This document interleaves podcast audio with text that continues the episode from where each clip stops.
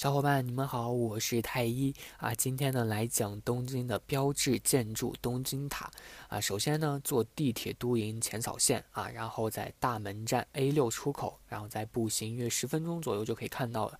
呃，东京塔这个建筑呢，其实蛮神奇的，就是你走的时候看不到这个东京塔，然后突然过了某一个建筑呢，突然发现东京塔就矗立在你面前了。啊、呃，白天的东京塔呢和夜晚的东京塔都很美丽啊、呃，但是美丽的一个方式就是不尽相同吧。白天就是非常非常的雄伟，但是晚上呢，呃，我更推荐大家去看晚上的样子，很漂亮啊、呃，灯光非常的绚丽。啊，门票呢大概是一千日元左右啊，看你需要上几层了啊。晚上呢站在塔下看着灯光的变化，有一种活在日剧的感觉吧。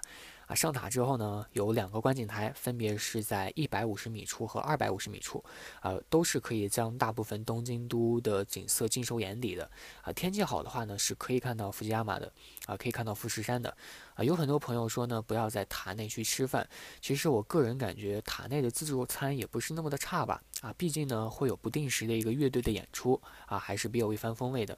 呃，比较值得推荐的呢是三楼的海贼王主题乐园啊，三千日元啊。如果知道自己去的时候是假期的话呢，可能人有点多吧啊，所以可以提前在三个月网上预定这个票啊，实体票拿到手的话很萌啊。入场的时候很多很多的东西啊，都是和海贼王有关的啊，海贼迷一定会喜欢的，一定会满意的啊。从入场呢可以一直玩到闭馆，很值啊！大家来到东京塔，千万不要错过这个地方。